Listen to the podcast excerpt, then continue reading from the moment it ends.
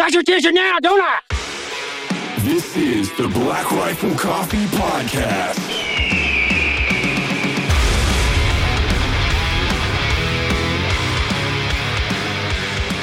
decade. I love a White Russian. I want one. I want none. I'd That's be- why I'm having no. this. Are we recording now?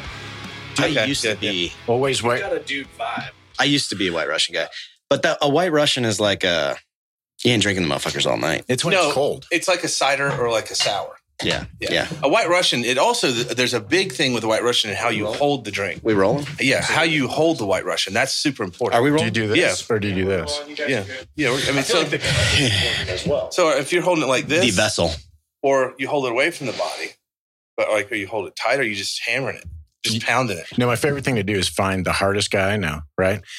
Go out Like tough or like. like tough. Okay. Oh, yeah. No, no, no. You know what I'm saying?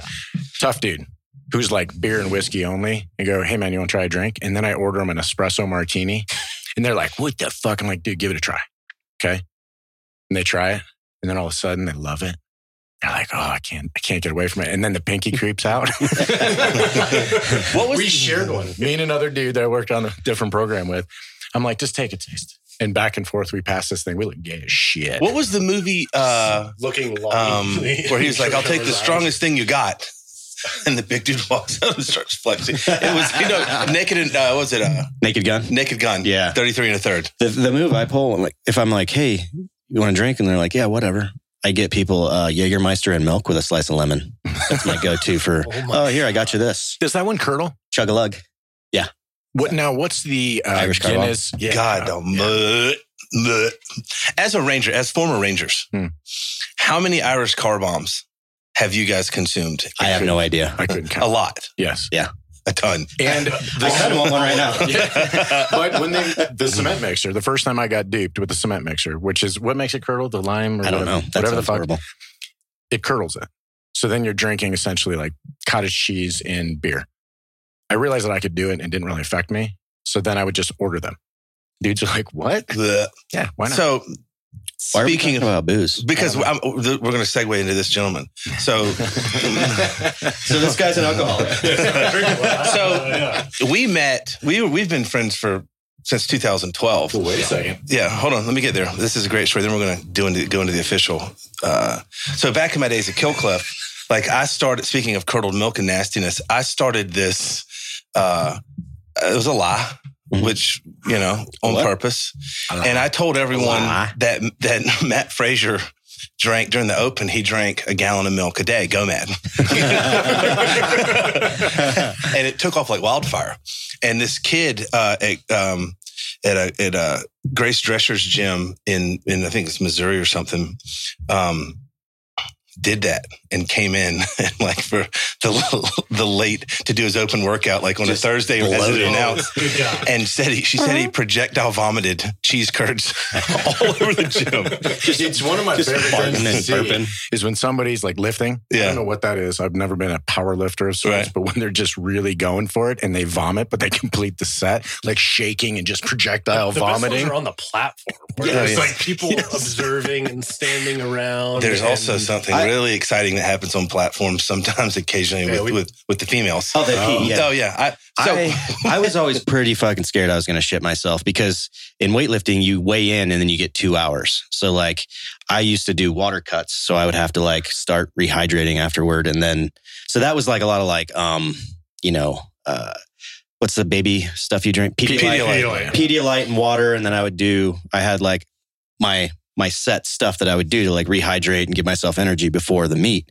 And it was a lot of like sugary stuff that could kind of make you like, yeah, you know, like- bubble guts. Can you I was IVs? pretty, pretty scared. no, Uh, no, no. Not allowed to. You no, it's it's it's considered doping. You get a if you do two IVs in a day, uh, it's considered doping, and you get a six month suspension. Is that before or after UFC cut out IVs and you saw I don't know the genesis of it, but I know that like someone was sus- that I know was suspended, and I was like, what the hell? I'd also like to say I was a moron for doing water cuts in like local meets as a weightlifter. like, who gives a shit? Just Yeah, like go up a weight class, whatever. I did a comp, uh, a power athlete comp with John Welbourn, and uh, I needed to lose like three pounds. to get into Oh, the. shit. I, I was at 223. I needed to be like You did it by 219. weight class? Shit actually Yeah. doesn't weigh that much. I know. I've, No, Yeah. uh, it- which is really upsetting at times because sometimes it feels like it's like that's at least 15 pounds. And it's Yeah. like that was half half an ounce. Jesus. Uh, I was two, I was like three pounds. I was like, oh, screw it. I don't feel like. He's like, you're going to be in super heavyweights. And I was like, I don't give a shit. I got Yeah. second. The guy that beat me had, outweighed me by 100 pounds.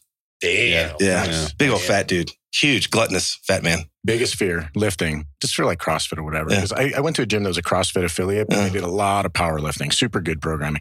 It was the prolapse rectum. I saw it once on YouTube where a guy catches real low and then he blows his asshole out. Have you seen this? Uh, No, but I'm videos, yes, but not in real. No. life. currently I'm in a Kegel position after that story. He's- Squeezing my in he as wasn't hard as I can. bracing his core. Everybody just sat up an inch taller on the Yeah, seat. It's no, like, great "Well, posture. let me correct things here. So Yeah, yeah. were you segueing into uh, introducing the guest or were you segueing into poop I got this. Go Both. for it. Both. All right.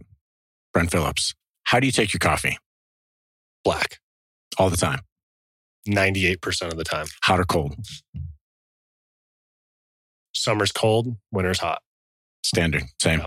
Very similar. Pretty So how do you take your coffee? You ask. You always ask people that. Why don't you volunteer some information for once? Same. I do Americano typically. Most of the time it's iced unless it's balls cold and then I get hot if I'm feeling hot. How do you take it? I mix it up almost every day. Really? I don't. I don't like have a habit. Yeah. but if you're not here, if you're at home, let's at say home, yeah. I do uh, usually a little of oat milk, and that's it, just to cut the acidity down a little bit. So I had to start that after I got roofied at the IPO. My stomach was destroyed. That's a good for story. Two or three months. And I would, Roofied. by Evan Yeah. or by a stranger. I think Kevin did it. Okay. Yeah. We'll, we'll talk Man, about that. someone Relatively roofied the 19 old fashions I drank. I was I was about to pass out, man. no, absolutely not the case. Uh, That was good. but yeah, so my my stomach was destroyed for two or three months. Like I puked for a, over over a day, basically. After that, We'll tell the story. Uh, It's a good story. it's a horrible story. It's basically just me puking for a day. You you start and we'll we'll add to it. I may embellish and make some shit up to make it better. This but is let's what I'm hear it. worried about. I called everybody because I'm like, uh, so after my second drink yesterday, I don't remember anything. And everybody's like, no, you're lucid and normal. I was like, okay, thank God. And now I'm wondering if you just saved all the all of those stories and you're like, yeah, you fought a cop and then fell asleep in the bushes. And No, no, no. I was I was privy to kind of two pivotal moments, which was the last sighting, Yeah. which was it was you know we are just having drinks. Everybody's pretty pumped about things. Cruised up. drinks. I'm like, hey, you good? Like, yeah. You're Yeah. just hanging out, mingling, if you will. Yeah. And took off. I don't remember what time that was. Maybe it, 11, Not that 11.30. It wasn't super Yeah. late. We weren't burning the midnight we oil. had dinner till 10 probably. Yeah, and we Yeah. sat together and had the same drink for drink. Yeah. So then we go to the bar. We had been there for maybe an hour, hour and a half. And I'm like, hey man, I'm gonna bounce. You're like, yeah, cool. I'm almost done, or whatever you said. Yeah, which I have no recollection of. And you look, you look like You look normal, fine. like Yeah. any other time that we interact, right? Well, Yeah. fast forward the next morning, I'm like, oh, weird. Hour later, huh, weird. It gets better. We finished the whole thing. we go down to Times Square when they put up the Black Rifle banners. Still nothing. We're driving back, and I see you, like walk in the corner, coming around to the hotel. You look like you got hit by a car, and you've been homeless for three days. I felt like I'd been hit by a car and had been homeless You know, for three days. Now that I'm thinking back, the morning that we went to the, the stock exchange for the, the IPO, It was early too. I was, I don't remember what floor I was on of that hotel, but it was like eighth floor or something. So I'm standing there waiting for the elevator and something hit me. And I just did about a, like a 45 degree turn, put my hands on my knees, bent over and just puked right there. And, uh, when I looked up, there was our, uh, CTO. CTO. Zach Gleason, Yeah. former. Terrified. He's like, man, are you okay? I was like, yeah, I'm fine. Whatever. Uh, So downstairs, went about my business. some son of a bitch is roofing my soft friends. And I want you to stop doing it because Matt, JT, uh, Yeah. and some other guys got roofied in Austin one night, uh, a couple months back. So Yeah. I have another kind of roofie story. Okay. So uh, you Is guys this know. you placing a roofie somewhere? no, no, absolutely not. It's a floor. And if I ever find out anybody I know does that, I'm going to break every bone in their body. it's fucked up. Um, so you guys know uh, Biff, right? Yeah. The pilot. JB F-15 pilot. Carlson. Yeah. So uh, when I was living in LA, he flew in. He was doing the the flyover to USC game. So he's like, "Yeah, let's go to USC game, hang out." So we got to have a couple drinks, and uh, we tie it on pretty good and and wake up the next morning feeling rough, like real, real, real bad. Like we're like, dude, I think we got roofied. So we're like, let's go get some food in us. So we go to this brunch place and we sit at the bar uh, at this Mexican restaurant that I used to get brunch at. And the bartender's like acting very familiar with us. It's like, this is fucking weird. Like, I don't know this person. And she's like, you know, just acting a little too familiar. And uh, finally she's like, do you guys not remember me? I'm like, I have no fucking clue who you are at all. She's like, I was your bartender last night at the bar you were at, Hmm. and I work here too. And we are like, me and Beth were like, oh shit, yeah. Piece it together. Was there anyone like hanging out with us, like being weird? Cause like we think we got poisoned or roofied or something. She's like, you guys each drank like 12 Manhattans. like, she's like, I don't, I was gonna cut you off, but then I was like really impressed because you guys were holding it the fuck together. You didn't seem sloppy drunk. I was like, oh no, we were blacked out drunk. We had no fucking idea what we were. So yeah, that's why I say a lot of times when people are like, I got roofied, I'm like, mm, did you? Or did you drink like 40 drinks? Yeah. Nah, I would. I, I've been blackout drunk, and I would cop to. That's a whole other feeling. Like, Yeah. Anybody you talk to that's been roofied is like, I threw up for twelve. I don't. You don't throw up for twelve hours. What were you drinking? Uh, the Beers? thing. No, I don't drink beer. Really, I'll have a beer every now and again. But was if I know it was tequila and tequila and water, so I One one, of one the- tequila, one water. But One I'm of the worst, uh, religious about worst that. bouts of like food poisoning or like foodborne illness I've ever got. I think I got it from a, a dirty beer Glass. tap line. So I don't drink beer on Oh. tap, or it has to be a very reputable establishment for me to do that because that Mm, those things get nasty. So you don't hang out in reputable establishments a lot of the time. Just not with you. You just like you like a backdoor alley entrance. Yeah, a little secret knock. the old speakeasy. All right, so let's talk about how we all know Brent. Should we say who Brent is? Not re- no, no one cares. Okay, I'm just kidding. Actually, if you could just- actually. take off. We're gonna- Yeah, we're having a Uh, great just fuck conversation. off. We're having a podcast here. So I've known Brent since 2012. Yeah. Yep. Mhm. Why don't you tell our story? Oh man, do I just dive into it? Just get right into it. Oh, Lob that accusation I mean, which is it's accurate true. and true and It's fair. true. So, and just. uh, a, a friend of mine and I owned a CrossFit gym. Opened in 2012 and immediately got plugged in with Baker, who was at Killcliff at the time. Uh, what was your role there? you were just Baker at that Killcliff. was everything. You were Baker at Killcliff. I don't take credit for anything, and I've always said if I'm the you best thing, right? no, You I didn't have a job One of the guys that started the company. I, mean, I Okay. didn't- I didn't have a title. I was. I've always said if I'm the best thing we got, we're fucked, and I was the best thing that Killcliff had. Like we went from Well, zero here's why. Yeah, it segues nicely into so we would order Killcliff and our company credit card was on file. And every now and again we would get like 10 fucking cases of Killcliff show up at the door. Like, what the fuck? Who ordered this? We already have a fridge full of Killcliff. What is going on here? Trying to figure it out. Come to find out, we'd call Baker and be like, dude, what's the deal? And he'd be like, oh, my bad. I'll discount it and give like 20% off. on your next order. Yeah. In, in hindsight, they needed cash in the coffers, and he was like, "These are our best customers. Fuck it, they'll probably need more kill cliff." it was normally based stuff. around like a new product launch. So like we'd have a new flavor or something we drop, and I would just start. so I'd send three to five cases to everyone, and they they they'd send me a text like, "Oh hey man, just saw you guys dropped a new flavor. Can we get some?" I was like, "Oh, it's on the way. It'll be there tomorrow. I already, I already ordered it for you." Listen to me. The old exercise Every- sodas. Every single time we launched a new flavor, I did that, and no one ever got mad. I remember there was some confusion, but there was never anger or I, I wasn't fully angry because I was Killcliff was very. new- What year did Killcliff start? Eleven. uh, January twenty fourth, two thousand eleven. Yeah. So you get like I was a small business owner. I knew you guys were a small business. So I wasn't angry because we fucked shit up all the time. Until later when I kind of pieced it together, I'm like, that dude was trying to make his numbers and just shipped Yeah. shit. And then it was Um, fun. touche. I think uh, my last year there, I think I sold it was like 1.2 million dollars worth of Killcliff, and the average order size was six cases. That's a lot of orders. That's a shitload. I, Yeah. you know what though? Back in those, like when people were really into CrossFit, back Oh. then, I would were- crush some exercise sodas. And and when the new flavors came out, I was like, oh shit, blood orange. Like it didn't taste any different. no, Did- no. what- tell us the insider baseball. Was it just like uh, we'll just color it purple and call it uh, guava? they were No. buying factory seconds from Monster Energy. No, we just- no. It was it was um. we would just come up with like new flavors and stuff, and like people they were great. You know, it was a lot of fun. That's and this was like in the heyday of CrossFit, like when CrossFit was actually cool. Yeah. Unlike today, it's not at, It's at all anymore. now. Yeah, it's it's like- it's pretty lame. They've really taken all the sugar out of that Kool Aid, but it was a lot of fun, man. Um, and I just send it all over the place. That Best is where worst. I also met. So we have a weird love. What would this be like a love octagon or Uh, Yeah, it's a square. We'll It's a call it square. Let's not Yeah. church it up. love it's a square? square. Yeah, but I met you not through Killcliff, but through the CrossFit world Yeah. in New York City. That's our whole story. Yeah. It's not that great. Well, and then for years we would our our interactions were like you were like duck is disgusting. I was like duck is delicious. No, so this is good. when I lived in Washington State and I was duck hunting like 30, 40 days a year. And like he would be like, you know, D- duck is gross. I'm like, you just no, it's wonderful. You don't know how to prepare it.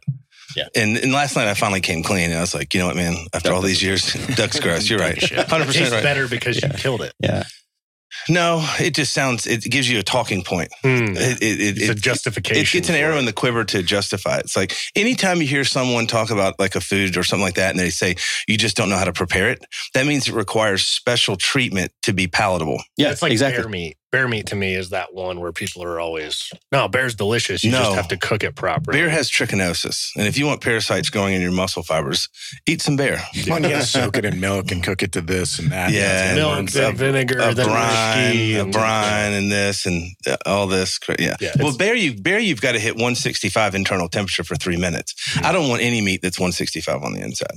You know, I mean that that's warm. yeah, that's gross. Yeah. Yeah. I think they, you know, you talk yourself into it. Like, no, it's Yeah, good because it took so much preparation. Yeah. to make it palatable. Yeah. yeah. Yeah, you, Yeah. ha- you had to have a reason to go kill it anyway. Right. So you're like, well, it's, I- it'll be tasty. I didn't realize that you owned a CrossFit gym Mhm. back then. Was that was that in North Carolina? Yeah, so we were the first CrossFit gym next to Camp Lejeune. So we were like right out the front gate. What was the name of it? essentially. Sill War. Cro- yeah, CrossFit Silwar. What was the What what does is the that genesis So- behind the name? I had a charity that I was running called Silent Warrior Foundation. And I couldn't come up with a name for the gym. And I didn't want to tie it to the charity, but I also am not that creative of a guy. So I was like, let's just chop this shit up and a la Sil War. It was actually athletics because we did strongman, Olympic weightlifting, powerlifting, and then we affiliated with CrossFit. Silwar? Yeah. Silent Warrior? Yeah. I thought it was like some special operations code word. No, it's some bullshit I made up. Oh, that's such No. a disappointment. Yeah. Is that gym still there?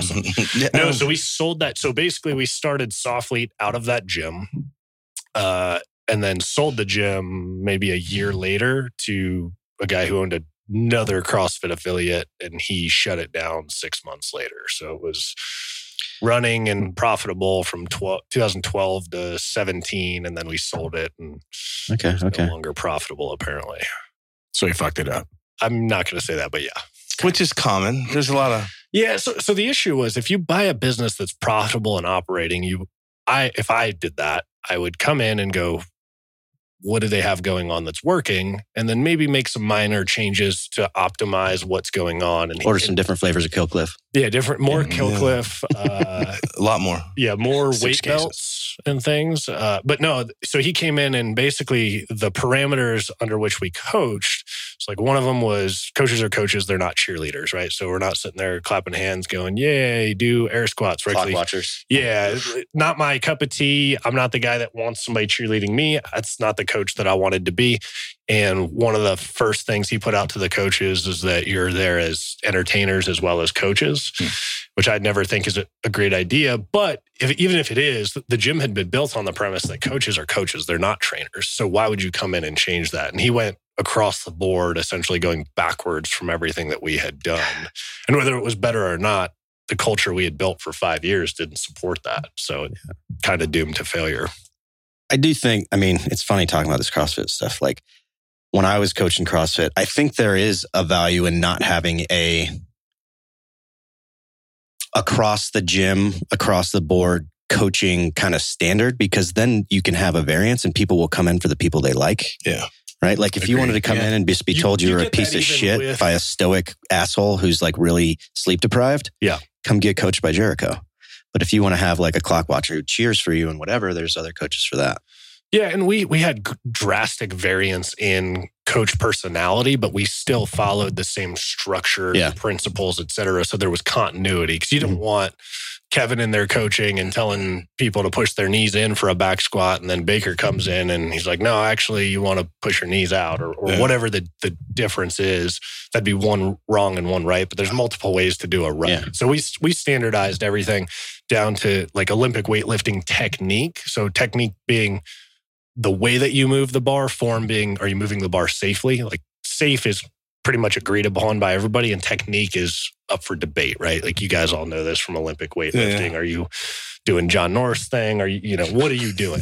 Uh, you could do it safely, but it's a different technique. Yeah. Did he say John North? Yeah. Well, he's like on one end of the spectrum. still and he's alive? still I don't know. moving He had a heart attack yeah, he did. He, Well, and then I he think got into bodybuilding and too. steroids, big steroids. They had a heart He attack. had to- Shocker. Shocker. His head was the size of my shoulders Wait, before he- steroids. he was a dude that when you went to his thing, one, he was a character, which I always is interesting to me because I'm boring. But two, he would tell you he walked into his first gym as like a meth addict off the street. Yeah, crackhead, basically. yeah, crackhead off the street, which is Yeah. insane. I, I, Extremely in New- motivated. I challenged York, him to he, a fight one time. Did he do it? No, I told him I'd pay him twenty five hundred dollars to show up. He didn't have to win. He just had to show up. I'm surprised he didn't fight No, you. I would think he would be the guy that'd be like, this is when he moved to Oregon and he was close to, uh, to where I was living in Washington. yeah, There's some I was like, fucking I'll come to you. characters in that world, in the Olympic weightlifting world. There's some Oh, yeah. characters, man. No, I don't know about it anymore, but there were some real Yeah, weirdos. I'm sure there's like you have to be a weirdo to dedicate your life to standing on a platform putting a barbell over your head. Like that's a weird thing to Yeah. dedicate your life especially to. in this country yeah, yeah. where you know the numbers aren't that great. I dedicated like four years of my life to that. Yeah. You did other things in that time. That's though. true. That's true. Yeah. Yeah. So really. let's uh, let's talk about something really interesting. So where'd you go to high school? What state? Wilmington, Delaware. Okay. City and state. I For- give you more information. For those of you listening that don't know where that state is, I don't know where it is either. So don't I tell bad. people Philadelphia, okay. so it's like 20 minutes. You drive through it on your way to New York. I know that. It's on That's the right. right. Is that by New York? Eh, kind of. Is Yeah. that by Georgia? No, not by Georgia. so what happened after high school? Uh, I did a semester of community college. Okay. Ah, me too. And then I had this is a recurring theme throughout my life. I had a good dirt bike accident where I was laying in a bed for a day or two uh, and decided that I didn't want to do that anymore. And I joined the Marine Corps. Okay. What'd you do in the Marine Corps? Uh, I was a recon Marine and then MARSOC. Okay. Um, how long were you recon Marine? Uh, like four and a half years and Yeah. then MARSOC for What- what- four and a what half, five. years So I did what t- basically 10, just shy of 10 years and that was split between those two. So I What- went in in 08 Mhm. and then I went to MARSOC in 2012. How'd you like that? I loved it. It was great. I, I only got out. So the, my partners in SOFLETE wanted me to get out to run the company for two years to see where we could take it. And then my plan was to go back in because I really enjoyed the work. And then things just got really busy with SOFLETE. It was like, well, I'm I'm not going back to that. If Uh-huh. that makes sense. Yeah, yeah. How'd you Uh, like your time? I loved it. It was great. It was phenomenal. It's a, I don't tell people to go that direction. Like young kids that talk to us, young kids, young men that talk to us. Hey, I want to go into special operations. I don't tell them to go that path because I don't think it's the most direct path to the way that you, the, the things they want to do, if that makes sense. What's what advice do you give kids though that like, yeah, I want to join the military. I want to be a Green Beret. I want to be a SEAL. I want to. So recently I've started started telling them you need to view this as service because Mhm. more than likely you're not going to make it. Like Ah. even if, Just go ahead and quit. That's It's true. no, Yeah. no. Statistically, everybody who didn't make it set out to make it, right? Like, Right. so why are you different? And you have your own ideas of why you're different, but statistically speaking, you're not going to make it. So, statistically speaking, you're going to end up in a, you're not going to be a Navy SEAL, a CCT, a Ranger, a MARSOC guy. You're going to be something else in the service that they place you into when you aren't. And MARSOC's different because you can't go straight into MARSOC. So now there's like other wickets you have to hit. And so I tell guys, go in to serve your country, which, and if you end up with a really cool job because you stayed the course, then that's a bonus. Um, Yeah. And, and I probably need to phrase that. I, I do phrase that differently to them. But, you know, if you do, if this doesn't work out, what I hate to see is guys that come up to me and it happens to you guys, I'm sure that say, I was just a insert job, infantry, Yeah. Mhm. what like it it boils my blood because it's it's not something I'm sure there's soft guys that that say that, but I, I don't say that. I don't say that guy was just an infantry guy. I may say he was an infantry guy. Or if we're talking about something specific to soft, I may say he wasn't soft. He has this relevant piece of information. But hearing guys say that, I don't like it because they still they raise their right hand. For most of my generation, if they did in that time in your guys' generation, they went to war. Like they did a lot of shit that's notable and worth it and in a complex job serving their country. So that's why I tell guys, first and foremost, go in with the idea that you're going to serve your country and get comfortable with the idea that you may not become a insert special job here. I, I do think they're way more prepared than we collectively were. well, absolutely. there's an entire Absolutely. industry and the internet and everything else where they know what they're getting into. the they know. is why. Yeah, they know the standards. Well, there's businesses and there's Yeah, yeah. screening. I mean, I had no idea. Guys come up to me, and it's it's been a theme throughout my career, going from battalion, Ranger battalion to PJ staff. Tons like CAG sergeant majors. Hey, my son wants to be a Marine or a Ranger. Can you please make him be a PJ? I'm like, oh, I can I can educate him on what it is, but they'll come in thinking like. Well, you know, I did all this uh, training and I know what the standards are for eight week, 10 week, whatever. But then they psych themselves out a little bit, Mhm. regardless of the fact that they train up. And then I boil it down to I didn't know anything. No. I literally just showed up because that's what I wanted to do, and I will do it, or I will, you know, put my you, best you foot had forward. no or you had no standard for like you knew I knew I had to hit a 275 physical fitness test, which is like you have to be pretty like really fit to hit that. But I had never done 20 pull-ups until I showed up at recon school because Mm-hmm. in all of the other things that I did 16 or 17 pull-ups was like, damn, that dude's really fit. He's doing 16 or 17 dead hang pull-ups. And I remember I was in starting in like the mid back, like back three quarters of the way through the line to do pull-ups. And every dude, like 50 guys in front of me jumped up, did 20 pull-ups, which maxed out the physical fitness test, and then got off the bar. I was like, holy fuck, like this is the standard. And so I'd never done 20 before. And I just showed up, was like, well, I guess we do 20, right? And did 20 pull-ups. But now all these guys know Low-key I need flex. to do my So low key, low key flex. it's definitely not a flex. Army guys think that, but now I think the Marine Corps standard now is 22 or 24 No, pull-ups. wait a second. It is a flex. It is It not. is literally their recruiting thing. They have a pull-up bar at, Oh, with that the real jiggly one. Yeah, yeah, Yeah. And they're like, hop up there and see what you can do. Yeah. The jiggly one. Have you ever have you ever gotten on that thing? yes, fuck yeah. It's like out they didn't put it together. It's got some like- whip in like- it. Yeah, it's got some whip. I knocked out 20, one for the Rain- Airborne Ranger in the sky. But- I was But hmm. But, but my point is, those kids know now. They're like, I got to do 20 pull ups and run a sub 20 minute 5K to be competitive. Like they know that as they go. But in. hold on. So, okay, they know the, that that standard and that Yeah. 20 pull ups for an 18 year old, 22 year old, whatever, that doesn't seem outlandish. no, it's not. But I don't think that has anything to do with them passing the selection and getting through and making it to the, the, the final destination. It just makes the, like an initial step easier. So, like, like foot in the door. yeah. So, like, if you got it, it allowed you to get to the next evolution, you know, the next test or whatever. Yeah. But like, even if you guys had the training when you were going through, would it, would it have made you better? Would it have made it any different? It would have made my life way easier. Really? They I- do. They do it's- a it's a- whole bunch of shit right now. I mean, Yeah. they will literally run these dudes. I don't know what the fee is. They pay some guy or a, a former ex, just fill in the blank. They'll do land nav. They'll do you know pistol carbine. They'll do whatever the fuck to try to spin them up, basically to go to selection. It's a Yeah. whole industry that I wasn't aware of until a friend of mine was like, "Oh yeah, I'm doing this thing. There's a guy that wants to be a ranger. There's a MARSOC guy. So there's, there's, a a, flip SEAL side dude." of that coin, though, where they you're showing up to a test. Part of that is showing up and not having the answers to the test and Mhm. figuring it out and Right. being uncomfortable, which is a critical component to these jobs. And these guys have effectively done it already. I'm not saying it's cheating. I and if you're not cheating, you're not trying, right? I would have definitely done one of those camps or whatever when I was 18 years old if I had that opportunity. But I think it you now take a little bit away from the actual selection process where it's like you you didn't know what every day was going to be in any of those selections or courses and now they kind of do So, Yeah. like, I get asked, I was never in the military. I get asked all the time. Melissa sent me a text this morning. There's a kid uh, uh, in our gym named George who wants to go into special forces. And uh, she's like, would, you know, you- all your friends, you know, all the guys you hang out with did that, you know, would, would you like talk to him? And I was like, well, yeah, but like, I think every single person, just from hanging around all you guys and spending years uh, uh, around all y'all, I think that every person, the moment they sign the paper to try out for that, they know the outcome. They know if they're going to make it already or if they're not. They, it may not be on the forefront of their head, but somewhere in their body, they know if they're going to finish it or not. Yeah, I would say like mm, I'd say half of them are wrong. No, meaning, meaning, meaning, I think that Yeah. most of them know they're not going to make it. I don't agree. Really? No, I don't agree. Yeah, I don't agree I've either. got a, actually, I- actually, I wrote As well, if the you write- guys know what you're talking sucks. about and I don't, huh? I would. So I I worked at RIP before it was RASP, and I would say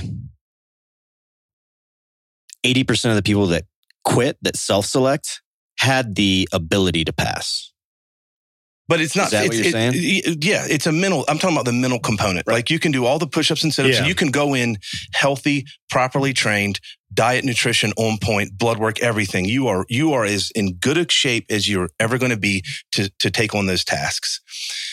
Mentally, you either have it or you don't. yes, Yeah, I agree. But you don't know until you get there because it's no different than the guy that thinks he's funny or thinks he's awesome, and you think he's a douche, but he doesn't have that perception of himself. You know what I mean? Like, So you're not a quitter. So I think that's right. I- but you have that guy that's like, I'm going to make it. but he says it. He might he say also it. thinks it. He really thinks it about himself. See, I So I've I've seen guys. There's also a piece where you have to pass or be selected. Mhm. So, like, I can think of a, a guy that I went to, and I hate where this conversation's gone. By the way, I love it. I absolutely I love it. And all These the guys and all the civilians listening love it too. yeah. So get my back on So, this. so this guy, there's, I call it the X factor, and and that's basically the willingness to do the things, but that's separate from the ability to do the things. So you have to have the ability, which is you can measure that out. You could say it's 20 pull-ups and a 20 minute 5K or better than both of those numbers, or whatever services, physical. fit- You can measure that. The X factor you can't, and that. What, that's kind of what you're talking about. And you hit that at different points. You hit that in a good selection event where it's like you're alone in the woods and you're lost. Are you going to walk to somewhere you can figure out where you are, or are you going to walk to a road, put out your beacon and quit? But you also hit that, like you saw guys hit that going into combat where it was like either they wanted to go or they didn't. And maybe they're in that special unit, but they still didn't want to go. Like we've all seen that where it's like a guy doesn't, he doesn't want to go to the show. And that's fine. You don't, like you're, like Kevin's saying, you don't know whether you're that guy or not until you're there, Mhm. if that makes sense. no, no, you can, yeah, no. you can Okay. fantasize about it all you want, but the, on the quitting side, I remember watching a guy I went to selection with, literally crying because he was failing an event, and this dude was in better shape than I was. He was harder. He worked harder. He wasn't as intelligent, and I'm pretty self aware. And that was where his hangup was, was like he couldn't conceptualize the thing that we needed to do, but he was crying because he's like, dude, I got one more shot at this and I'm done. And he was done. They they washed him out of the pipeline. He was he was done and back to his old unit. Everything I've seen in the selections I've done, like a lot of the people that quit, they quit because they think they're going to fail anyway. Where I was like, hey, you guys got to kick me out of here. Yeah, but I, I suck at most like stuff, but like, I'm not going to you tell you but you've told me a couple times like your thing is performance anxiety. Mhm. The things that would rattle you was like you were scared of not or, or failing an event or not performing or something. Mhm. That was the thing that you've told me that rattled you. Yeah, yeah. I would way rather get shot than look like I wasn't good at my Yeah. job. So I asked my brother, I was like, Mitchell, I was like, did you ever think about quitting? You know, when my brother's a Force Recon Marine, I was like, did you ever think about quitting? He's like, no. The thing that kept me up at night was laying in bed and thinking of having to call our mother and tell her that I failed.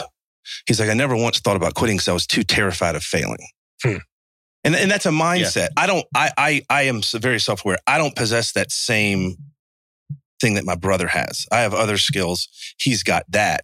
Um, and what I was getting at and I was saying is I think that everybody knows if they have the mental toughness or not because people along the lines your i guess your average guy going in is you know 18 to 22 or something like that joining the military whatever you've either quit at shit in life or you haven't Mhm. up to that point i don't think that you guys have probably ever quit anything you've ever I done quit uh, fast pitch baseball that that that Hmm. mm, i'm not because I, I was getting beamed by the during tryouts. I, I got like the pitchers were trying out at the same time, so and, I was just getting I was just getting beamed. This kid's name was Bud. I don't remember his last name, Bud. If you're out there, I don't know what I'm going to say to you next, but I was just getting pegged by the pitcher. And, you know, we were like 13, 14. This kid could wing the ball. It hurt so bad. So I got, I took like 10, 15 Oh, whacks with baseball. That's a lot. And I was like, That's a lot. Nathan, fuck this. Dude, it sucks. dude, I'm not doing this. When I was when we lived I'm in New. York, when we lived in New York City when I was in second grade, I got beamed by a pitch and shit my pants.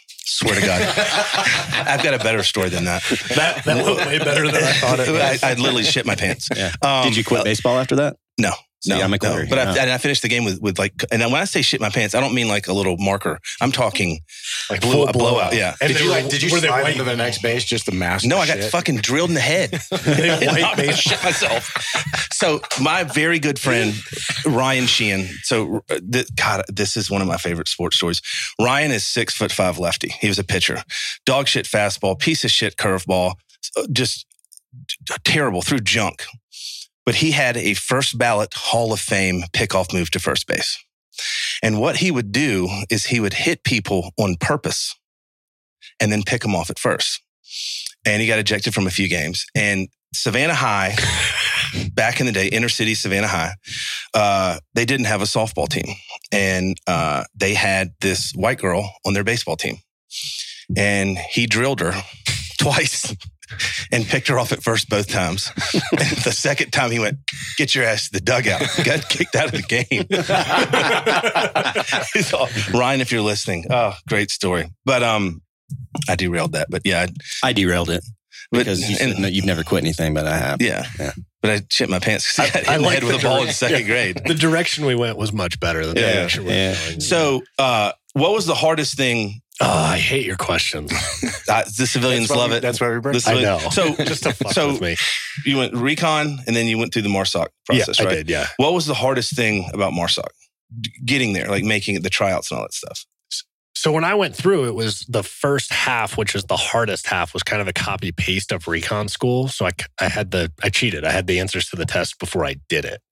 Um, it's long though. It's it's a long. How are you allowed to say? Yeah, yeah. It's uh, now I think it's a year and a half, but it was nine months because I was an idiot and opted out of language. So, well, I didn't opt out. You language was optional back then, but if you scored really well on the DLAB, which is the test to see your aptitude for learning Defense languages. language aptitude battery. So if you if you scored, I should say, if you scored poorly enough, then you didn't have to go to language because like we're not sending this idiot to six months of language school. He's just, Just going to carry a saw anyway because he's an idiot. And so I was didn't want to go to language, so I threw that test out as hard as I could and didn't go to language. Now you have to go to language. So like you're even if you're an idiot, you're going to six months of language school. Uh, but the length, the the guys that were able to make it that didn't. We had a lot of guys that couldn't keep their life together, if that makes sense. So in hindsight, that was one of the hangups that would be more. And I didn't have my life together. I just didn't get a DUI or anything when I was going through. I was smart enough to like pretend it was together, if that makes sense. Um, But nothing physical was hard or challenging. no, because I'd done it before. So and it was so what you're saying is but it's, it wasn't. easy to become a MARSOC Marine. That's great. Yeah, it's really easy. That's Uh, What, what I'm more saying is there was no standout moment. Like I didn't have a, a come to Jesus moment with myself where I was like, you can't quit right. Like I, that wasn't a thought process for me. It was like, okay, we got to do push ups until this guy's tired of making us do push ups. Like I'll do the push up. But it, it's also a very professional course because you've already been assessed and selected where they're like, this guy's trainable. He has the personal personality that we want. He's has these attributes already. So the goal of the course is not to weed you out. And the selection process is extremely professional where you're still selected in the sense it's not pass fail. You could pass it all and we still don't want you because you're a dickhead, but it's there's nobody in your face yelling at you in that course, which is kind of a nice way to go through it. Like your parts where you're out in the woods by yourself for you know an hour or hours on end doing land nav, it's just you with a piece of paper getting to your points, right? And when you have the confidence too. Like I had a, not Yeah. the same, but similar. You know, I went through another selection. It's Right. like, well, fuck, man. The last X amount of years, I've become tougher mentally, tougher Right. physically. I know what I've done. I know how to do my job. I'm just going to apply it here. You know, what I yeah, mean? I I had the keys to the city at that point, I guess. So let me ask you this. So like stuff that you guys did, you know, later in your careers, like there's obviously a degree of like physical debilitation from being a, a ranger and you know combat and all that stuff, and being Yeah. a recon marine and all that stuff, and ranger, and like, does that like affect your performance? Like, I'm not as fast. Like, I've got some little nagging injuries, you know, meniscus injuries and stuff like that. Like, how big of a deal is that? It's huge. It's it it for a lot of guys that is the the make or break of their careers. Like, are you too injured to continue doing Right. the job? And it can happen quickly. I broke my tib fib on a dirt bike, and that very easily could have ended my career right then and there if it didn't heal back properly. I do think though there's an equation, and I don't know the, the physiology of it or whatnot, but my mark was age 30, right? So when you get to 30 ish, plus or minus, probably a little different for everybody, Right. but your mental fortitude to do whatever it is that you need to do kind of kicks you back to like 25.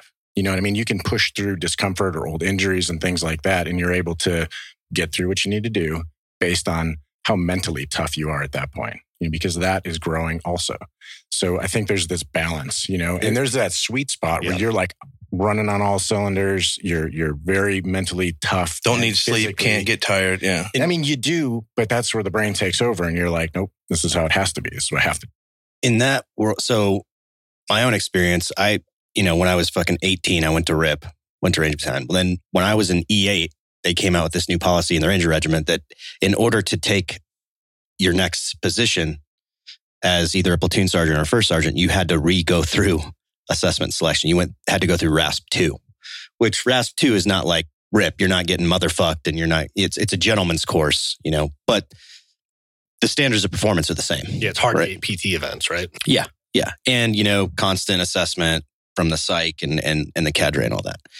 So I went to that after putting in, I think I'd been in regiment 12 years at that point. Right. So like I had some miles on my fucking frame, but like you were saying, I kind of had the key, the, the answers to the test. Yeah. Right. So when I think about like to go back earlier, like does having that knowledge help? Like it's a bandwidth thing, right? Like, yeah, maybe my knees hurt like fuck and that cut some of my bandwidth out because I was like dealing with that. But I also knew the game so well that I was just like, okay, you know, and they do the little like crucible event at the end and they're like, everybody get on the road. We're running back. I was like, no, we're not. you know, like we're going to run a few hundred meters and we're going to get on a fucking truck. Like you're just trying to get a couple guys to quit right now Right. you know, like because I'd, I'd worked at the course before. So like it's all just little things that can cut, nibble at that bandwidth. But I think having experience, it, it way outweighs having like the perfect physical makeup Absolutely. to pass the course. Okay. Did anybody and quit Oh yeah. At that moment? No way. Really? Oh no, at that, and not in RASP too. Okay. But I saw that work in like when I was a cadre and I mm. and when I went through other like I yeah, that works great on like real dumb people. Like yeah, or, or if they're at that cusp, like land nav, they Yeah. hit their fifth point and you give them the verbiage that they're getting a sixth and they're watching the sunset and they're like, fuck, man, I can't, I can't do one more. The guys will quit. yeah. But- I know. What I was to say is, and something that I actually enjoy talking about is, is those units assess and select for your stress tolerance as well. They're really bad about giving you tools to increase that or decrease the, the stress you're carrying. But the stress tolerance is one of those things that you want a guy with high stress tolerance so that if he sprains an ankle on an insert, he can still complete the mission or whatever it is. Right. And so Well, and that's that's the sorry. Go ahead. yeah, they're they're picking those guys that they think like this guy can break his back and probably heal up and keep doing it in a Yeah. year. I think that something we didn't address earlier because we went down a shit story, but the thing that you can't, and I've been through a handful of selections, different types, different uh, standards for passing, some more PT, you know, physical fitness kind of things, some water, some shooting standards. You can't evaluate how you're going to perform under stress until you're there. And everybody performs differently. Um, I used to kind of joke or, and, and I felt like it was true, but you're 25% dumber walking into a selection on certain things because you can't metabolize it the way you could on a couch. If I gave you the problem or the task on the couch and you're like, oh yeah, I could do that. Two rounds, two seconds from concealed at X distance. No problem. Go out on the range, do it by yourself. Now I run the timer and you're shooting for a job and a livelihood. You're not going to be, you're not the same. There's a pass fail. Yeah. well, there's a pass fail, but it's how you metabolize the Right, stress, yeah. what your threshold is for it. So, which leads me into my next uh, question. Um, you joined what year did you were you in the Ranger Battalion? Was it 97. 97? 2001. And then when did you join the 08. military? Oh eight. Yeah. So how much like evolution of training, exercise physiology, longevity of career, things like that. Like, so I'm I'm from Savannah, Georgia, which is where First Ranger Bat is located. Um, I have seen some massive Army Rangers. Mhm. They get into battalion, uh, you know, deploy. They're good Rangers, and they start lifting like big weights, like super big dudes. Um, and I've seen numerous, numerous chubby backslash fat Green Berets, masters of planning. We need one here to defend them. well, we don't, we don't, well, we don't, I was going to say we don't have any fat Green Berets here, but we've got, we got a little pudge here. But the, the, the, the, the training and how, how much has that evolved over the years? Like the way you trained from, let's say, physical, like exercise and all that stuff from like 98 to say like 2005, it had to evolve drastically. Not no We had five. Jim. It was still Remember Uh, that's, I just Yeah. pulled that out of my ass. You know what I mean? It- but like it- you're, you're it is a extending, different beast altogether. you're extending careers now Yes. exponentially Yeah. based on what we know training wise and all that stuff. Like right. when did that really start coming into the picture? Uh, What was the dude's name in the gym? Wasn't his name Jim? He, he died. Oh, Yeah, he's from exercise. well, I mean, Uh, no, no, no. Um, it, it was a trickle. It trickled in, you know, but in, in Ranger Regiment, we came out with this thing called RAW, the Ranger Athlete Warrior, right? Which was a product of, we had a trainer at 275 that a Mhm. civilian that we hired. He just sat in our gym. His name was Jim. And, you know, basically taught us like how to not round our backs when we squatted and, and shit like, or, hey, maybe you should squat, guy. Yeah. You know, that's why you're always getting knee and ankle injuries because you have fucking chicken legs, Oh. you know? Um, and lots of so running. it was a trickle. Um, but in, in the Ranger Regiment, things are usually on kind of a two year cycle because we have a regimental commander, commander for two years. And that, that commander will come in and he'll have his, uh, like things he wants to leave his mark on the regiment. Right. And I think the, the raw person was, that was around 06. That's what I was going to say. 06 to me is when I, I, I would guess it started. Let, let to me let me rephrase the question. That that that answers my question. But the GWOT, 2001, we go to war, Mhm. and you guys are doing your jobs, high tempo, everything you've been training for. You know, you're you're putting it in, in, into action. How quickly and how much did that evolve? Like, okay, we don't, you know, hey, uh, Bob, you don't need to be able to deadlift 750 pounds to to operate effectively in, in Afghanistan. Well, that was never. It it started to go that. It started as we're going to run, do push-ups, and swim until we can't anymore, and that was your your PT. It wasn't Mhm. called training. It was you know it was PT, which I guess is an acronym for training, but it wasn't like weight training. Wasn't even when- even when I went in, that was the the anomaly more than the rule. Like run, swim runs or ruck fin runs were a huge deal in recon battalion, where like that's what you did for your workout is you ran to the beach, you swam for a couple miles, and then you ran back Yeah. to your I, barracks. I think it was a little case specific too, because Yeah. we would have like a platoon or or you know a company that was, or even a squad, and especially while they deployed, all of a sudden dudes would get kind of jacked, you know, Mhm. and then you'd go back and some who knows change command, whatever. You'd start running more, doing whatever the, Yeah. the task was. So it kind of ebb and flow a bit. But I was a little bit more switching services, going from you know gym. Even when I went through selection to do PJ stuff, they had a sports physiologist. I mean, he was like on it. And that was kind of my first look at very calculated. And they would break into run groups like, hey, these are your times for these distances. You have the potential to do this. So you need to be in this group. All the way to the point of today at my unit, we have, I call it church and the confessional. We have a gym that looks like a professional athlete gym. Like, like a college, but college level. I wouldn't say pro. Maybe some do. Maybe some don't. SEC caliber gym, yeah. Sure.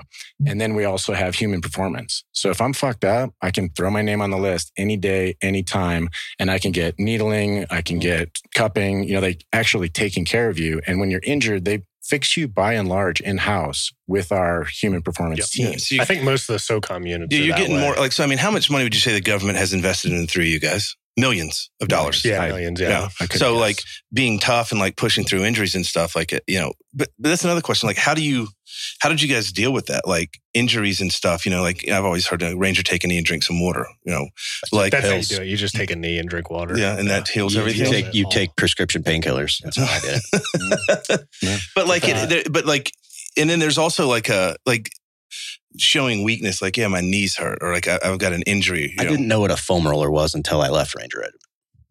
Right? Like uh, you knew about stretching, but it was like that stretching is what you did when you stood around and bullshitted until you were ti ready to go run. Yeah. You know what I mean? It like soft, how to heal soft tissue injuries and No, like no. ligament that, that, that was a and cultural issue that Yep. I'm t- I've talked to guys recently that they think the pendulum has has begun to swing too far, and so in a selection event, I am the of the opinion whatever your selection is should be hard, Mhm. as hard as you can make it. There should not be any type of performance training in that. Like, fuck these guys up. And if they pop out on the other end, then you build the athlete. Um, and I've I've heard that that is not the case where they're trying to build guys in selection. And my thought process there is that's like, dumb. run what you brung, man. Like show up ready to go. Tell them the things they need to hit. You got a 15 mile ruck in whatever time with X amount of weight and a swim. You know, put that out there so they know what the standards are. But now, if you don't hit those standards, that's on you. And that that needs to just be a very physically challenging event. Then you build guys after. Yeah. Then you need to go to what's the Air Force Base in San Antonio where they do the the Air Force. Lackland. La- So John Welbourn and I went and toured the Lackland facility where they put guys through CCT, the ba- Battlefield Airmen, whatever the program Let's is. switch something. PJ CCTs, that's where they all go to start their training. Everything there is monitored. Their beds are cooled. They have copper wiring in their beds. Their beds are a certain temperature at night. What year was This this? is in This- selection. This is two years ago. Oh, I have no idea. So in, in 2005, when I went to the selection, I thought so the standards never changed, but the programming was not haphazard. And there was an actual like strength coach, running coach, swim coach. It's not that they were trying to dim down the standards. It was they were trying to allow you through the um, it's 10 weeks, 12 weeks, because there's like a pre and then a the actual event. They're trying to build you up. And that's the way the standards were were also designed. You know, they're increasing for X. So I, I thought it was smart, but it wasn't giving them any quarter. Yeah, This is they this they have float tanks there. I they have everything. Now that's It- all it- gay. that's That's, Hold on, hold on, hold on. John Welbourn had just come back like two weeks prior from Dam Neck. I think he was doing some training stuff with like Gold Squad guys or Yeah. something like that. And he said uh, it was me, John Welbourn, and like a handful of generals. And he said, I just came back from Dam Neck. And he goes, I've never seen, they don't even have anything like this. Yeah. Hmm. And the general's like, well, you know, they're trying, they want to give the guys their every single possible opportunity to pass, which makes sense. But they were talking about like, well, you know, it's like, well, you're just kind of You're making, making, really ex- expensive quitters. yeah. I, I think you got to pay the man before you get all the niceties. Yeah. There's And that's not even an earn it thing. It's like we want the dude that can go into an ambiguous situation, figure it out, and excel, not the guy that needs to be Coddled. all the way through. So there's there's a like everything there's a balance, right? So in regiment right now, before you, the you know skill level one people go to RASP one, they now have to do pre RASP, which is basically where they teach them how not how to be tough, but be like, okay, this is what discomfort feels like because you know I'm I'm buddies with a couple of guys there that are still there at high levels, and that they said that they wouldn't be able to run RASP as the POI it is now with the current candidates coming in that they have, no one would pass. So they do have to do a certain amount of stuff to set them up for success. Right. The course hasn't changed, but the way that they prep people has. So like, I don't know what pre-RASP is. I think it's like three or four weeks, but they come in and they're like, Hey, here's how you do a fucking road march. And like, this is what it's going to feel like because I hate to sound like a boomer, but a lot of the people that are coming in just haven't been uncomfortable and they think, Oh, this is a, fu-. you know, I, my last job in the army, I taught ROTC up in New York, you know, that's where we met. And I remember new cadets coming in and we do PT and like they would come and tell me they had to go to the doctor. And I'm like, oh, fuck, what's wrong? And they're like, I said, they were just sore. They'd never been fucking sore. Yeah. So like, you know, again, I don't want to sound like a boomer, but like it's a generational thing. I don't. you- I dis. I was waiting for you to say it, and I disagree. I think it's you're you're getting different people now. But that's the, that's society's fault. Life is easier. But, Yeah, but yeah. what And I'm that's saying not- is, there's kids always a in that bad thing. generation that are doing hard shit. Like I, there's a kid that I race dirt bikes with who breaks bones annually and trains his ass off and does really hard shit. But he's not. He's just turned 19. He's not going into the military now. Whereas I think the years I came in, he would have. So the kids that are looking for all of the things that bring, I don't think you're getting the same person from the age demographic. So we we were at shot. I was talking to uh, uh, a guy, a Delta guy, older guy, He flew for the airlines? huh? The airline? Yeah, he's a pilot for Delta Airlines. Yeah. And he was, we were talking, and uh, one of the, uh, he said that, you know, Colin Powell came through and did like an assessment. They let him witness their entire, like, uh, I don't, what is, you, to get into Delta, what's it called? Selection. Selection. And um, he said, he goes, this is the most, it, it was about equality in the unit and like, you know, certain number of, you know, different, you know, guys, different races and stuff. They wanted to see more. And so they opened it up and let Colin Powell come look at the whole thing. And he said, this is the most professionally organized thing I've ever witnessed in my life. He goes, but I do have one suggestion. I would ask that you put swimming stuff at the back of it because there are people that have never been exposed to swimming and you got to give them a chance to try and learn. Right. And I was like, well, that makes swim, you don't know a to ton of sense. Yeah. You know, Yeah, that's a that's not a if you don't, you know, it's like toss me into the cockpit of an F fifteen and be like, go fly this thing, motherfucker. I'm like, I don't know how. You know, it's not my fault. I'm not not tough or not smart. Right. I just don't could you kind of, before you jump out, could you give me a few pointers here? Maybe I think I Yeah. can pull it off, but Yeah. yeah. Yeah. No, but I, I think that, um, uh, the, the stuff that I saw, it's like they were setting them up, giving them ever, every single possible opportunity to pass. But it looked, it made it look kind of, it's like, well, this doesn't seem like super tough, you know, like, but I guess to your point, it does need to be hard as shit, right?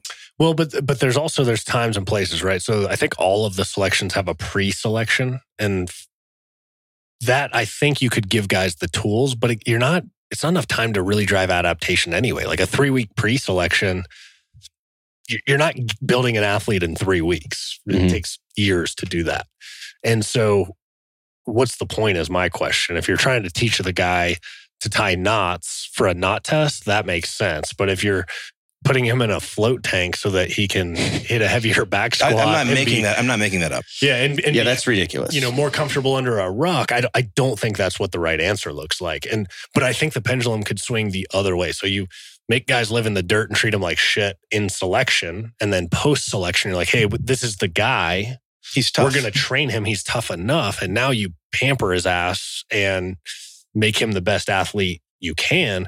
But, and again, there still needs to be suffering events because, like, if you Mhm. don't suffer, you forget how to suffer. So Agreed. we Yeah. changed it uh, when I was my last uh, rotation at Marsoc. We changed our workup. So the first thing a team did when they got together to get ready for deployment was a, a green side reconnaissance patrol with what like does an that mean? it means you walk in the woods living out of your ruck for an extended period of time. And we would go so far as to do an, an amphib insert. So you would swim into a beach and then do, and it's kind of just the shittiest, most boring thing that you do, I would argue, in the maybe seals in the submersibles are that's probably more boring, but short of that, it's like the most thing all soft units kind of do.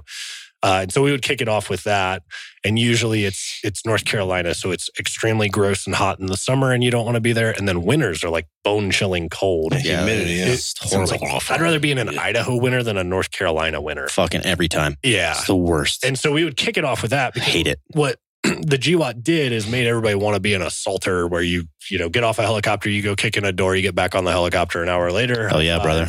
Go get food. Like He knows about Rangers, that. like, yeah. And you you lose, in my opinion, if you just went too far in one direction, you lose that ability to suffer. So I think you every once in a while you gotta have that man check. You know, the man check's important. I think that's important for everybody. Did but- the, the Mhm. training and stuff stateside? Did that? Did you was the was, was- did it fit the mission overseas? Like were you studying the wrong? Were were you studying the right notes? Yeah. Yeah.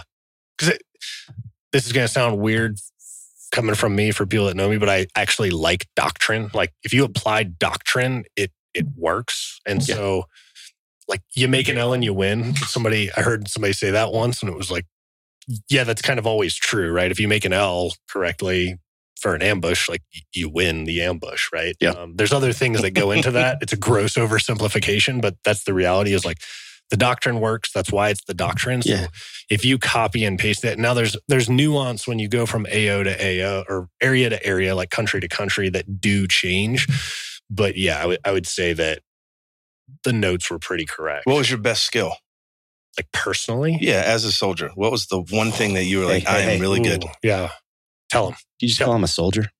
or whatever the In the term is? profession of soldiering, I think you mean. That's how What, I what, is took that? it. Is that? A, is that not a word?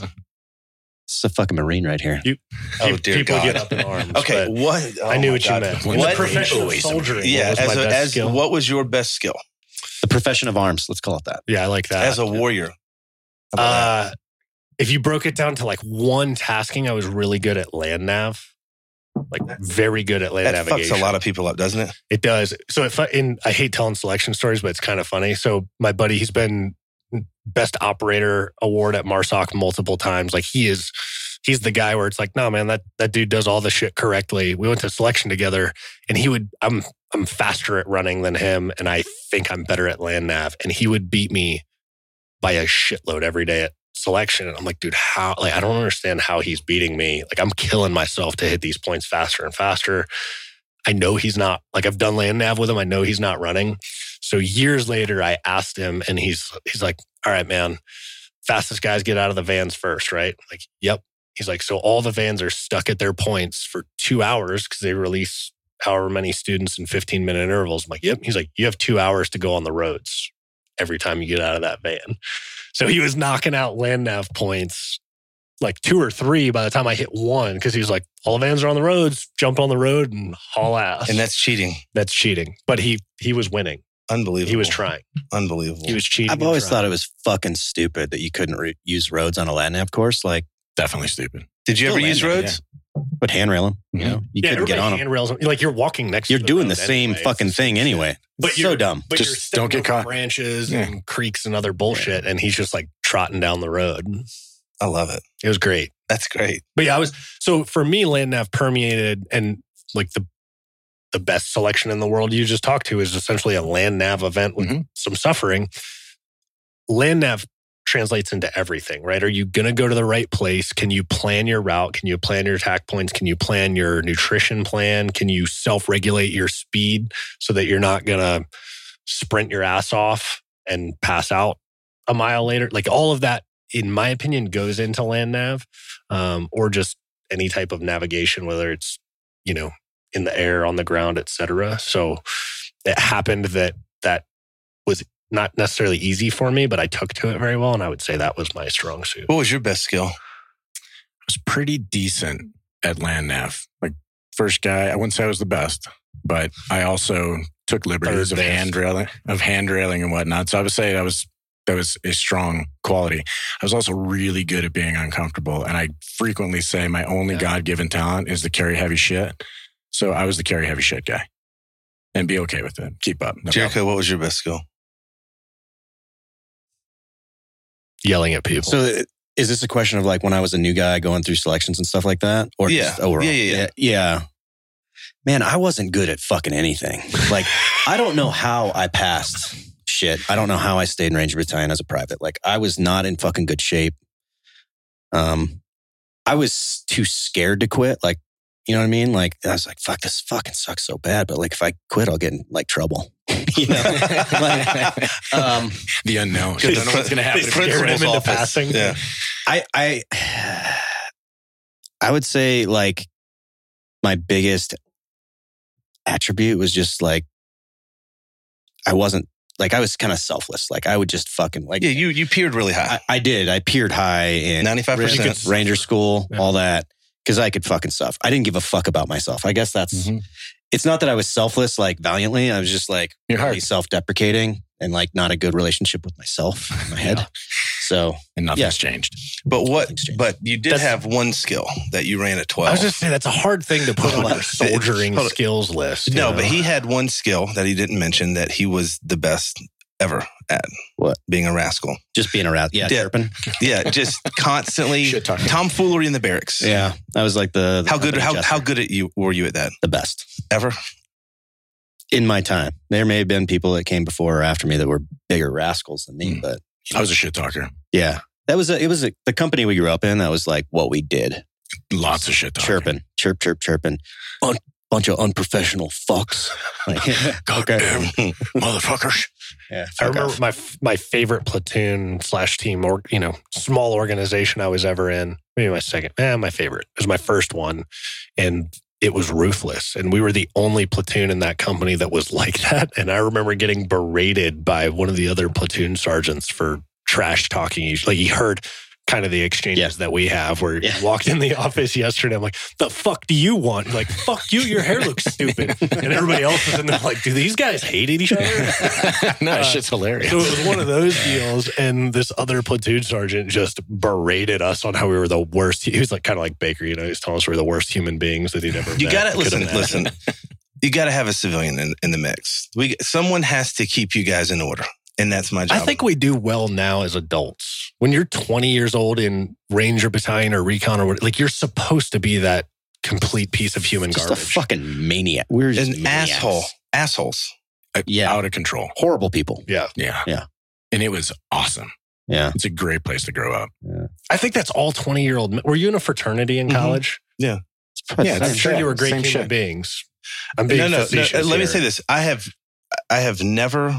I, I am as anti-bullying as it gets, and I have never hazed anybody. Wait a second. Were you even one of those fraternities that wears like ascots or bow ties or has socials in the evenings with sport coats Oh, and they shit? were wearing. You were a boat shoe wearing motherfucker. So Yeah. hold on. You, you guys all called. You guys all called Hey, your guys. dads Diddy. Hey guys, it's uh, Doctor Shorts and Polo Shirt days. I- oh, we're only wearing pastels. I Daddy, was- you coming to Father's Day at the fraternity? I was I was in a fr- so at the University of Georgia I was a KA got and the, the top two fraternities at Georgia were SA and KA and I was surrounded by do you know who my father is Exactly. that like and and, and Yeah, I believe I, am not kidding like um and I realized really quickly I I, I do not communicate with anyone couple guys on Instagram here and there but as far as like I have no interactions with the guys that were in my fraternity and I and I realized Do you have? Sorry. Go. I, re- I realized like one day I was sitting around, I was like, I don't really like any of you. Do you have the tattoo? I can beat the shit out of all of you. And the only reason that we're friends is because we're in this same group. Yeah. And this is really stupid. Yeah. In So- fact, in so fact, that's why I in, asked, in 'cause fact, I when you're in- despise all of you people. when you're in the military, you come to that same conclusion very often. Maybe that you don't despise everybody, but you're like, we're all idiots. And the only reason we're friends is because we're in this stupid group together. No, but you guys, there was there was a call to serve your country, and maybe at the time there That's were eight, there were eighteen and 19, 20 year olds that maybe weren't there for that reason, but ultimately, I think that's what they fall back on. They didn't realize. I'm too stupid to realize. They were just say this sounds cool, but there's internally there's a, a, a call to serve, and I think that that's why most of the guys go there. But the fraternity thing, it was like.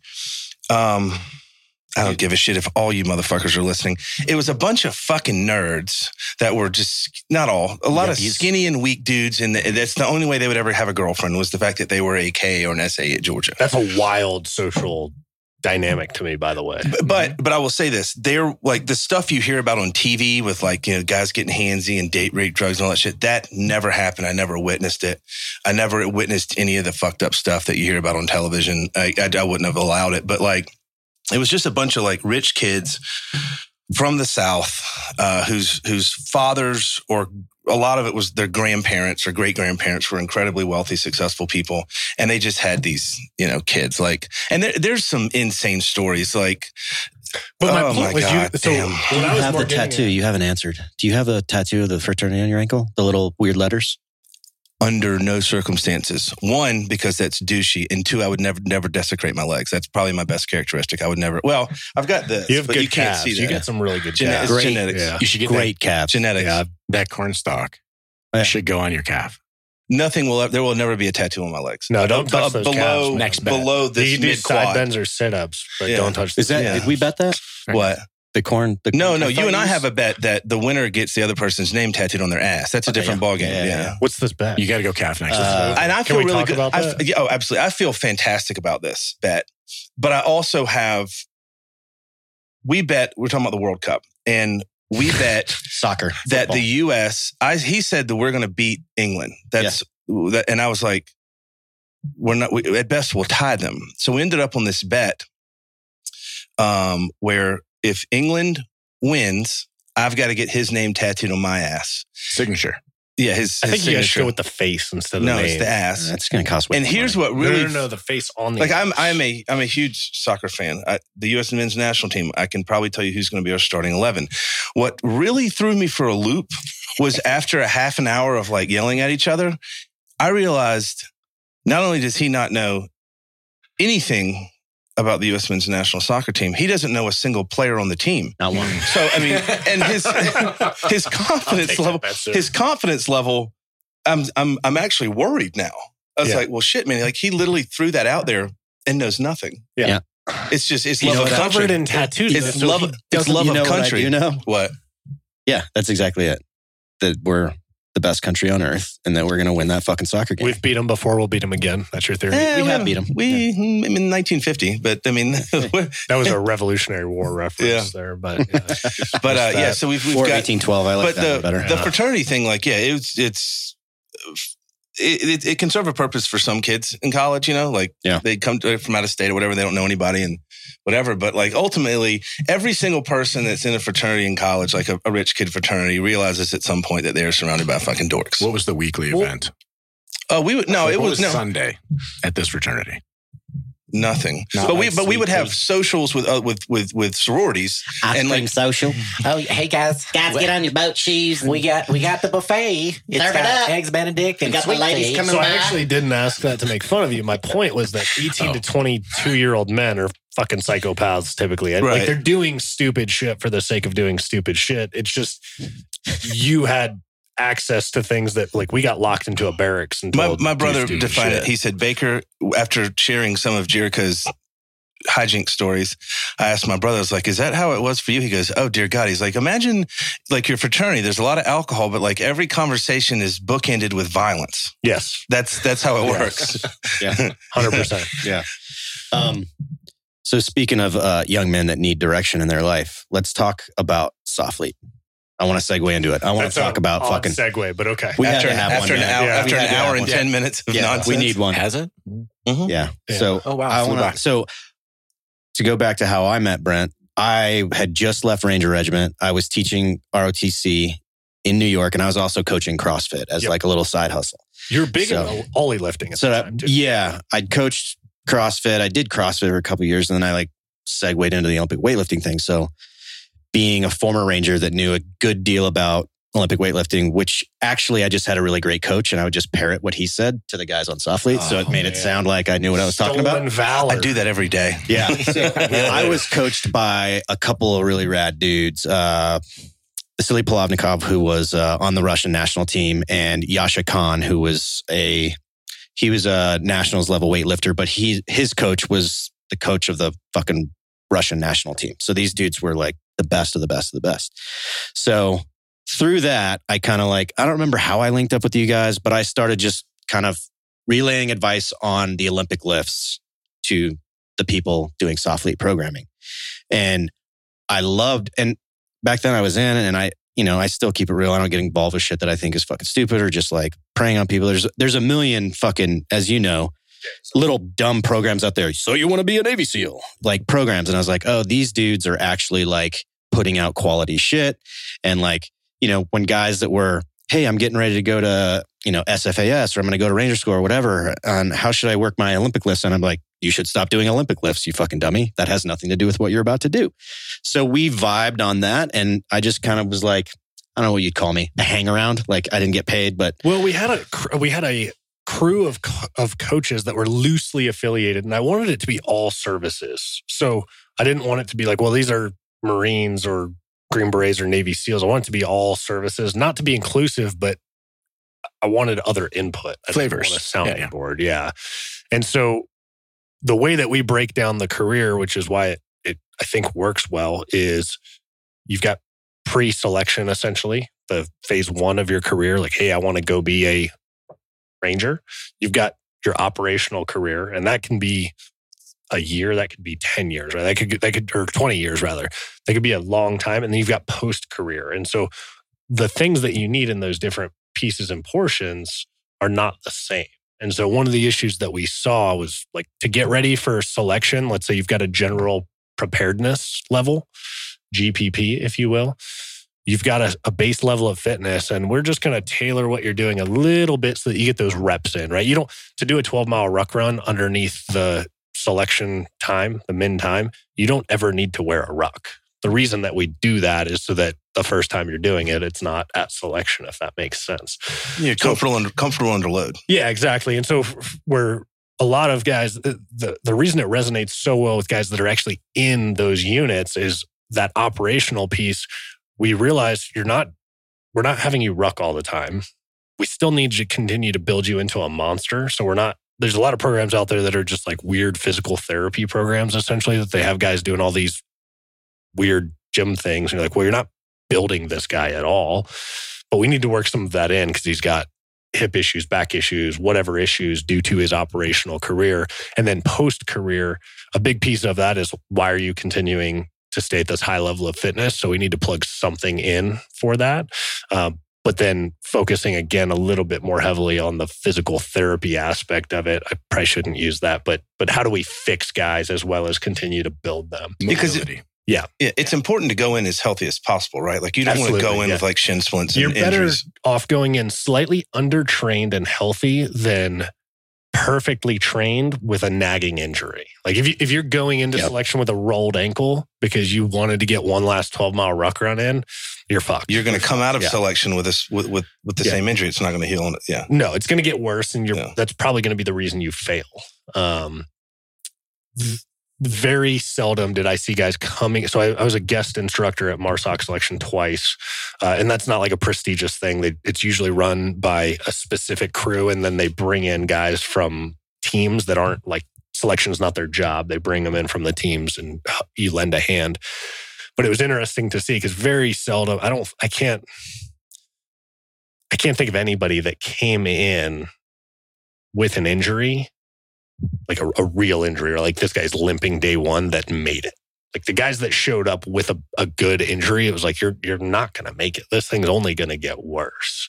Um, and I think that's probably maybe not at you know a selection with float tanks, but it's the Air Force, guys. yeah, That's how Uh, we do it. We've got some, you know, a PJ here, so I can talk shit to the Air Force. One hundred percent.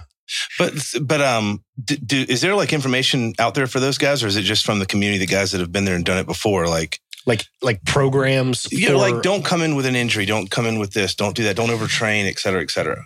now it so it's getting better and that's a cultural shift and i like to say we're a big part of that cultural shift is like trying to educate the consumer.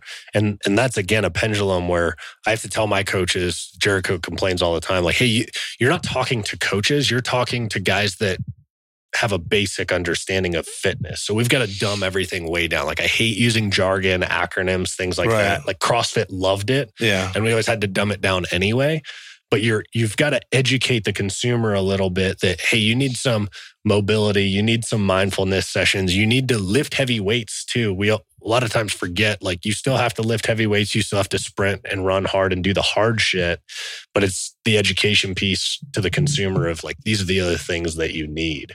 But the reality is for most of those selections if you're in pretty good shape if you just show up and you're the dude you're going to make it through whether you're really well as evidenced by all of us just stumbling into this shit Mhm. before all of this information was out there. And so we actually, a lot of people think we focus on the pre-selection portion. We focus on the operational athlete. Like the, the programs that we write the most and most of our customers are guys that are operational at units. And that's where our focus is. One, we think it's the most important, but two, it's the guys that have a vested interest in, you know, how do I stay operational with a partially torn bicep? How do I stay operational with a broken leg, a broken foot, whatever it was? what would you say the average age is of your average client? 28. Yeah.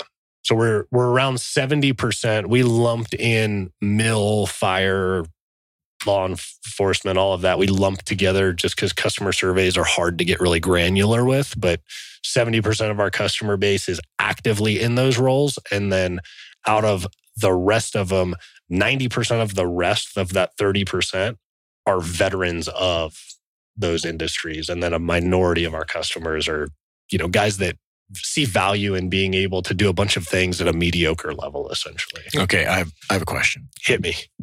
The supplements are awesome. You know, I like me some Sleepy Time Bear. Yeah, yeah. Teddy Bear Night Night. Don't take a two scooper ever again. It was a scoop. It was a heaping scoop. Is that what you did at the IPO? yeah, exactly. It's Put me out for 12 hours and I puked for a day afterwards. Yeah. So supplements are rad. The kit's awesome. The programming and the app are fantastic. But who comes up with the names of the programs? Like the Kraken or the, like, The I- coaches do. I love it. So we we had a theme. So back in the day when it was really like I used to write probably half the programs, and we really tried to have fun with it. Like I programmed uh, curls in the curls in the squat rack one day, and we got flooded with hundreds of Instagram DMs of people curling in the squat rack, and then we got hate mail from people that didn't know. They're like, "Why are three guys curling in the squat rack at my gym?" and they told them, and then they're like, "Fuck you for it was in the program." you Yeah. know, do your curl in the. So there's a few things where we still try to have a little bit of fun, but the coaches name those programs, and we we tried to make it so that it was themed towards the the training plan. So if we picked a name, there was a connotation in the name that made sense for the goal of the program. So I wrote a program that was a post rehab program, and so it addressed imbalances, a lot of unilateral work, like single foot, single arm, single leg type stuff. And we called it Phoenix. So the idea was, you know, you're you're being reborn again, if you will, with uh better muscle recruit. What do you Not think? Arizona? for? What's that? Phoenix, Arizona. No, like a phoenix, you know, the bird. Phoenix Oh, yeah, that makes It's Phoenix, from the Phoenix a- Rising. from the ashes and Yeah. still I rise. The Makes phoenix. more sense. Yeah. Anyways, I think it's But brilliant. yes, I love so it. we tried to theme it. Uh, we're gonna probably pare that back a little bit and simplify our programs because we've got like 20 years of programming at this point. If Yeah. you did it end to end, Mhm. Yeah. it's a lot to go through as a customer. I have a question. For people that are starting your programming, what's the Yes. number one mistake they make? The number one mistake that they make is, man, that's a tough one. Not committing to it. So you say, I'm going to start this program and you do three days. and then you're like, man, I have to watch a video for every movement. Well, the movements are kind of similar throughout the program. So if you've learned them after a week or two, you know, your weeks three, four, Yeah, yeah, yeah. 12, 16 are going to be very So similar. just, So, just so sticking with it. and stick with it. You know what I call that? Prescribed rest. Well, the, the app is super easy. I need to watch this I don't know video what again. is. I'm going to rest. I need to watch this video again. Well, the app's super easy. I mean, it's right there. It gives you what you're doing, and then you just click on the video. but I it's- get it. Some, yeah. So I, I used to for when we started, I was doing exclusively our programs, and then I wanted to do other people's programs so that I didn't get in this echo chamber. So I would do whoever it was, uh, you know, Jim Jones, power athlete, like John Welbourn's a friend. We were talking to Jim Jones, just see what other people are doing because that's the nature of the customer anyway. And I wanted to put myself back in their shoes. So I was, I'm not going to say who the company was or the coach, but I jumped on a new program. It was like a new person in the tactical space, and three of my teammates had been doing SOFLETE stuff with me, jumped into this program with me, and we made it, I think, a week and a half. And both those guys were like, dude, like, I'm There are done. there are a lot of programs in the space that you're in that you cannot complete their programming unless you're on fuckloads of steroids. I'll just Yeah. say it. And, and I'll, I'll be blunt. I wrote our program called Raider, which is like that razor's edge. Uh, so I, the lab rats for it were my last team. And some of those guys were freak show athletes to begin with, and they became more of freak show athletes. But it is kind of, it's our version of that. It's, don't do that cycle first. That's your third time where you're like, the last two were great. I really just want to feel like I've got gang raped every day. That's the cycle that you go into. But it's that Sign razor's me edge. up.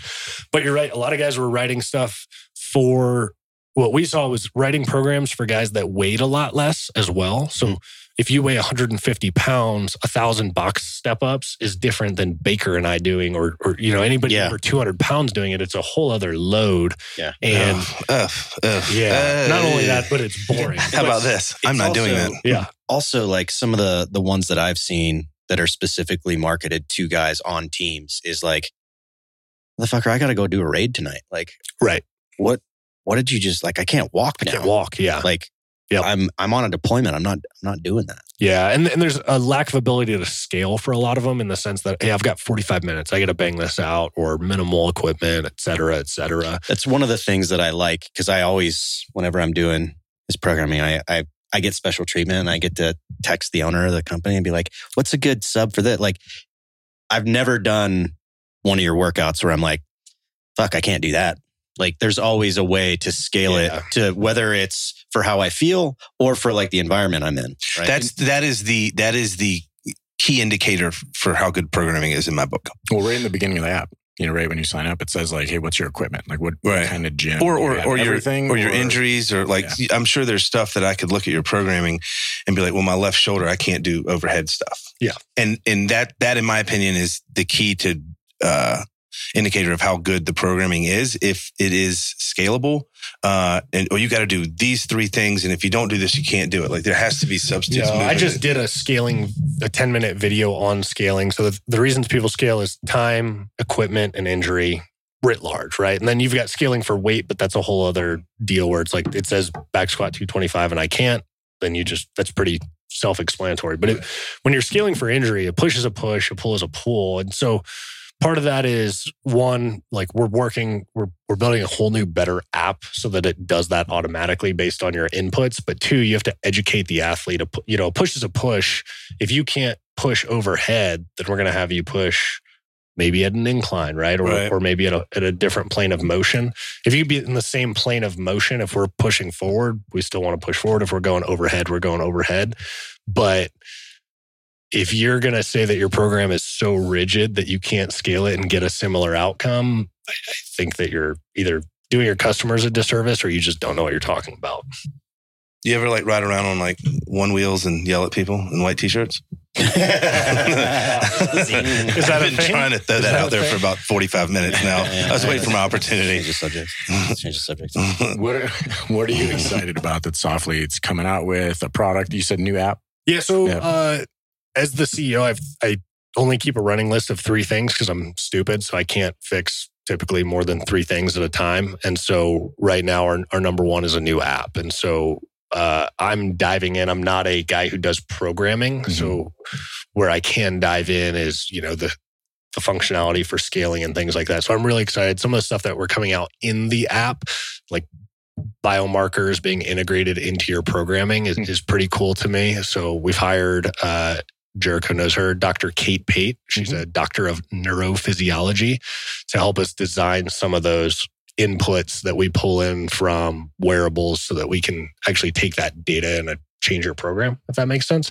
So I'm really excited about that. I was actually just in Santa Monica meeting with a, a new tech firm that we're going to be using to help us get across the goal line. And they've worked with American Heart Association, like big medical device and technical companies to get that across the goal line. But I, I think that's the next generation of fitness is the intelligent programming where it's like, hey, I wrote that you're going to do 10 by 10 back squat and bench press today, but you're fucking smoked from yesterday. So now you're getting a five by five or whatever it is. Um, So you're saying I'll be I'll be good. Yeah. Right, Whenever Dumb I get down. on it with, with that, it'll just be like, just stay in bed, bro. You're just a fucking piece of is roll over. You're just a piece of shit. It just Yeah. says, "Did you have two white Russians last night?" I don't even- relax. You drank too much milk yesterday. Logged off. Why am I blocked from the account? Eh, don't worry about it.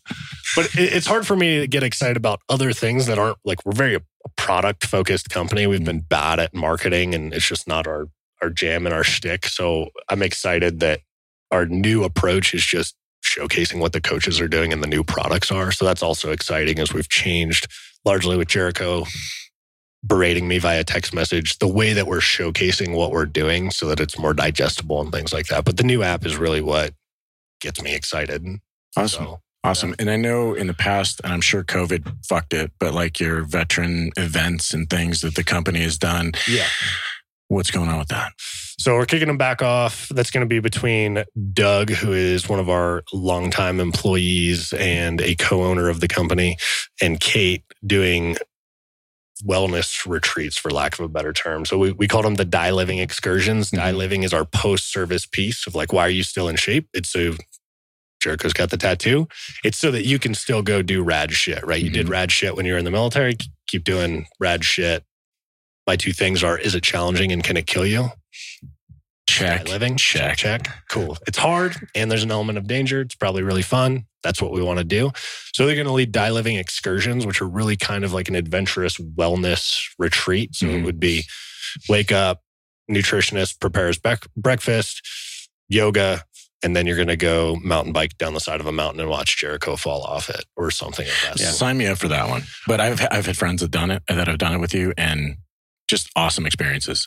Yeah, Yeah. we've we've had mixed feedback internally and externally. Mhm. Most of it very good, but how do we really dial it in? And one of the big pieces I'm we talked about we kicked this thing off talking about getting roofied while you're drinking alcohol, but I'm pretty anti-alcohol. Like I'll have a drink every now and again, you know, like we'll all get together and go out, but I'm pretty anti-alcohol Mhm. most days. Like I'm not having a beer every day type of guy. And so at those events, they're they're a very social function as well. And a lot of people want to like kick back and have a drink together. So I th- I think that's one of our pieces that we're moving forward with is is putting out a culture at those like, hey, no alcohol after dinner type of thing. Or Drugs only. yeah. Jericho's going to be in the corner with all his drugs, but uh, I'll be there.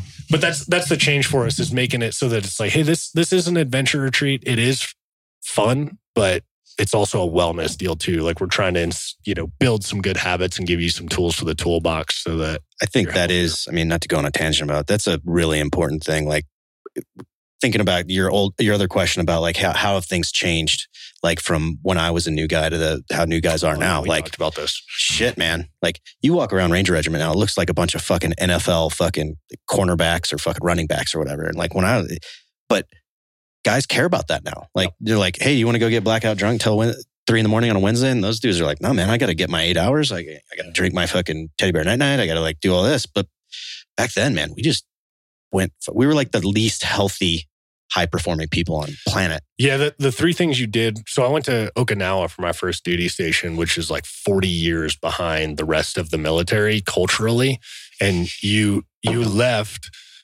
in really good shape and an alcoholic that could fight because every weekend every day you worked out and then every weekend you just got drunk and got into bar fights uh, there's a group of i think 10 of us that left from there and went to california for our next duty station and the company first sergeant after two weeks pulled all of us aside that just came from Japan. He's like, look, motherfuckers, you're in America. Quit acting like animals. Because every, every Monday it's like coming in with black eyes, like a dude's got a broken nose. I Just- fell down. yeah, total turds. But now that's not acceptable. It's like those dudes are training on the weekends. On their weekends, they're going and doing triathlons or whatever shit that they're into. And, and fitness has replaced that drinking culture. Yeah.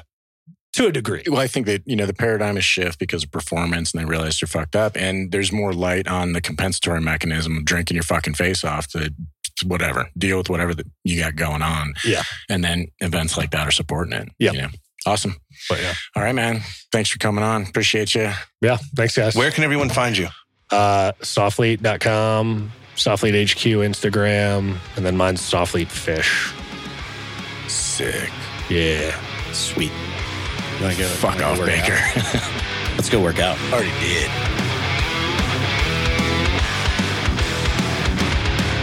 That concludes today's training. Any questions? Woo! Drum titties, boy!